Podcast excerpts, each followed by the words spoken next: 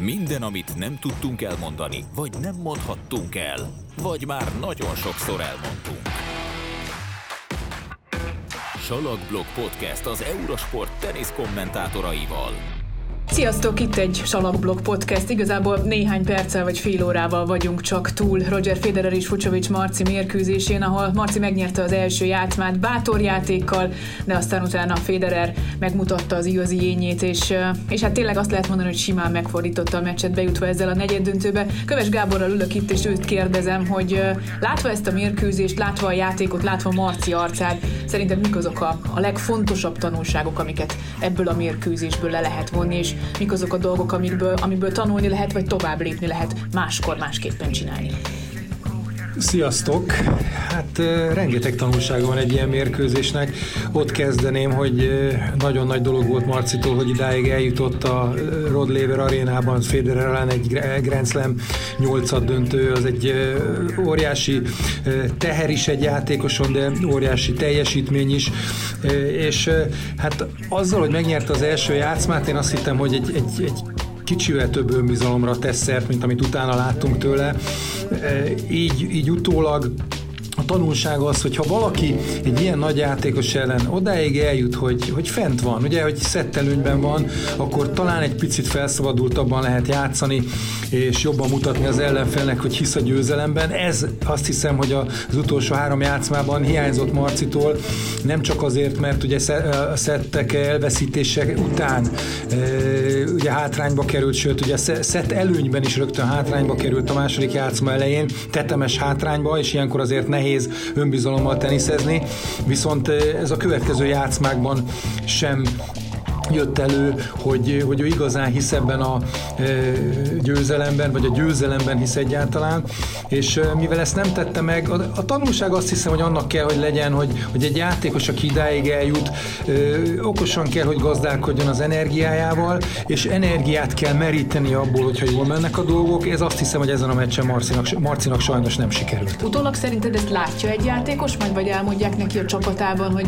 hogy figyelj, szettelőnyben voltál Federerrel, ilyenkor menni kell előre, mutatni kell kifelé, hogy, hogy ha más nem, akkor itt vagy a következő játszmára. Vagy, vagy ez egy olyan dolog, amit, amit az ember, amikor egy ilyen mérkőzésen van, akkor egész egyszerűen nem tud feltétlenül befolyásolni, mert hogy, mert hogy mégiscsak a Rod Laver arénában játszik 15 ezer ember előtt egy Roger Federer ellen. Hát nehéz belelátni Marci fejébe, de hogyha azt hiszem, ha belenéz a tükörbe, és teljes, teljesen őszintén mesél majd erről a mérkőzésről, és nem azzal kezdi, hogy lassú volt a pálya, és a húrozás nem volt jó, hanem azzal, hogy, hogy ott volt az esélyem, hogy egy picit jobban megszorongassam a világ egyik legjobb játékosát, és hanem a legnagyobb játékosát. Én úgy hiszem, hogy, hogy Marcinak lett volna esélye, hogy jobban megszorítsa Federer, talán egy picit tisztelte is őt, hiszen jól kijönnek egymással, ilyenkor egy kicsit vagányabbnak kell, vagy kellene lennie annak, aki, aki ugye meg akar venni, verni egy ilyen kaliberű játékost, és ez hiányzott talán Marciból, nem véletlenül lett ennyire sima az az utolsó három játszma, de az is benne volt, hogy három kemény mérkőzés volt mögötte. A meccs elején lehetett látni a képernyőn egy olyan grafikától bemutatták azt, hogy annak ellenére, hogy Marci talán kevesebb időt töltött a pályán, mégis több energiát használt fel a mérkőzéseken, többször ütött labdába, igazából hosszabb pontokat is játszott, szóval annak ellenére, hogy Federernek egy nagyon hosszú mérkőzése volt az előző körben, Marcit is megviselt az az előző három meccs, és ilyenkor azért nehezebben reagál egy játékos, és nehezebben merít erőt bárhonnan is, szóval nem volt könnyű helyzetben Marci, le a kalappal, hogy megnyerte az első játszmát, le a kalappal, hogy idáig eljutott, de sajnos utána már nem tudott igazán ö, ö, olyan erőbedobást, vagy erőt kiadni magából, és annyira megnehezíteni Federer dolgát, hogy, hogy izgulnunk kellett volna abból a szempontból, hogy lesz-e esélye, hogy nyerjen. Összességében azért ez elég egy, egy tisztán kijelenthető dolog, hogy azért ez egy nagyon jó szezonkezdés volt. A Dohany negyed döntővel, selejtezőből, az Ausztrál Open 8 döntővel, azzal, hogy visszajön az 50 környékére. Mit lehet tovább vinni ebből az egy hónapból. Szerinted hogyan fog ez a, ez a jól sikerült egy hónap hatni majd a szezonbeli eredményekre, vagy hogyan hathat, vagy hogyan lenne jó, hogyha hatna?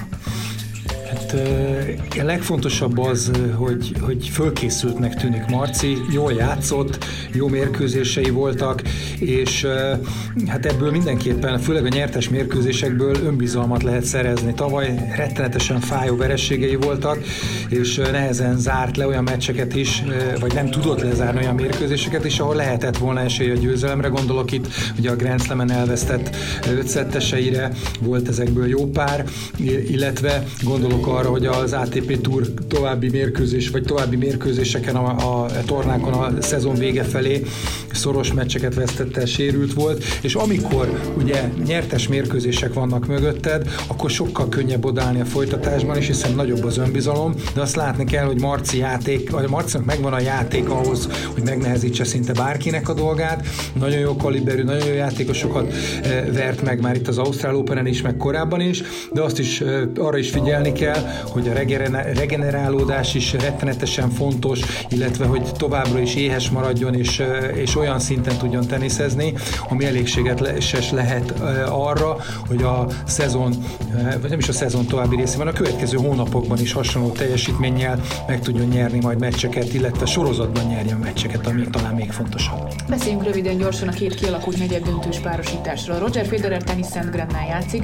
Nyilván ugyanaz a helyzet, mint volt a mai mérkőzésen is, hogy ki kell jelentenünk, hogy a a, az időskor és a, a fizikai a kimerültség ellenére, amiről mondjuk sokat nem láttunk most ebben az utolsó három játszában a Federertől, azért mégiscsak Federer az esélyes, hiszen azért teniszszentren is nagyon nehezen jutott el. A negyed döntő is nagyon nehéz elképzelni, hogy Federeren keresztül fog először életében Grand elődöntőt játszani, ugye? Hát azt hiszem, hogy Federer még nem játszott ellene, de már nem vagyok biztos, igen. mint hogyha az interjúból az igen kiderült volna, hogy teniszezett már elég sokat, de tenisszel még nem igazán. Szóval Mm-hmm. Meg, meg kell figyelni majd azt, hogy a, hogy a mérkőzésen Federer zsenialitását nem csak a teniszben, hanem ugye a taktikai repertoárját is mennyire tudja érvényesíteni. Természetesen ő lesz a mérkőzésnek az esélyese. A körülmények nem hiszem, hogy túlságosan változni fognak, majd meglátjuk, hogy ő játsza majd az esti meccset, vagy napközben. Lehet, hogy most pont fordítva lesz, hiszen ő, ő most már másodszor is esti meccset játszott, míg Djokovic csak egyszer. Szóval Szóval ő a mérkőzés esélyese. A másik találkozó talán egy picit érdekesebb lehet, hiszen Djokovic egy olyan teniszező ellen kerül, hogy lép majd pályára, aki ellen ugye nehéz fogadóként érvényesülni, és annak ellenére, hogy Djokovic magabiztos volt adogatóként ezen a tornán, egy nagy adogatóval néz farkas szemet, aki jó formában is van ráadásul. Szóval egy olyan Djokovic, aki jó formában van és magabiztosnak tűnik, most egy olyan ellenfelet kap, aki azért nem csak megszorongathatja őt, hanem megzavarhatja zavarhatja őt esetleges jó adogatójátékkal, és frusztráltá teheti.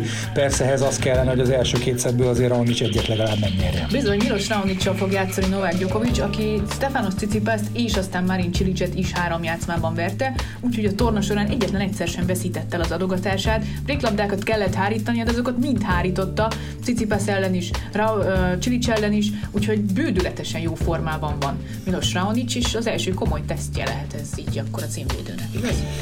Igaz, de ugye mindig gondolni kell a körülményekre is. Djokovicnak majdnem mindegy, hogy a gyorsabb pályán játszik, vagy, vagy máshol. Hogyha esti meccs lesz, akkor a hőmérséklet nem lesz olyan magas, lassabbak lesznek a labdák, és ez nem fogja segíteni Raúcsnak sem az adogatásait, sem az ütéseit. Majd meglátjuk, hogy milyen körülmények között játszanak, de én úgy gondolom, hogy, hogy ha esti meccs lesz, akkor ez Djokovicnak akár segíthet, és lehet, hogy ez is döntő lesz abból a szempontból, hogy mennyire könnyedén tud majd megbírkozni ezzel a feladattal. Hát kapitány úr, köszönöm szépen, hogy kitartottál a maratoni közvetítés után is. Szóval itt tartsatok velünk, hiszen majd még jönnek a nyolcad döntők. Rafael Nadal és Nick Kyrgios mérkőzését várjuk igazából a legjobban. Holnap, ha minden igaz, akkor majd az eredmények tudatában arról is beszélünk. Köszönjük szépen a figyelmet, sziasztok, további jó Ausztrál Sziasztok!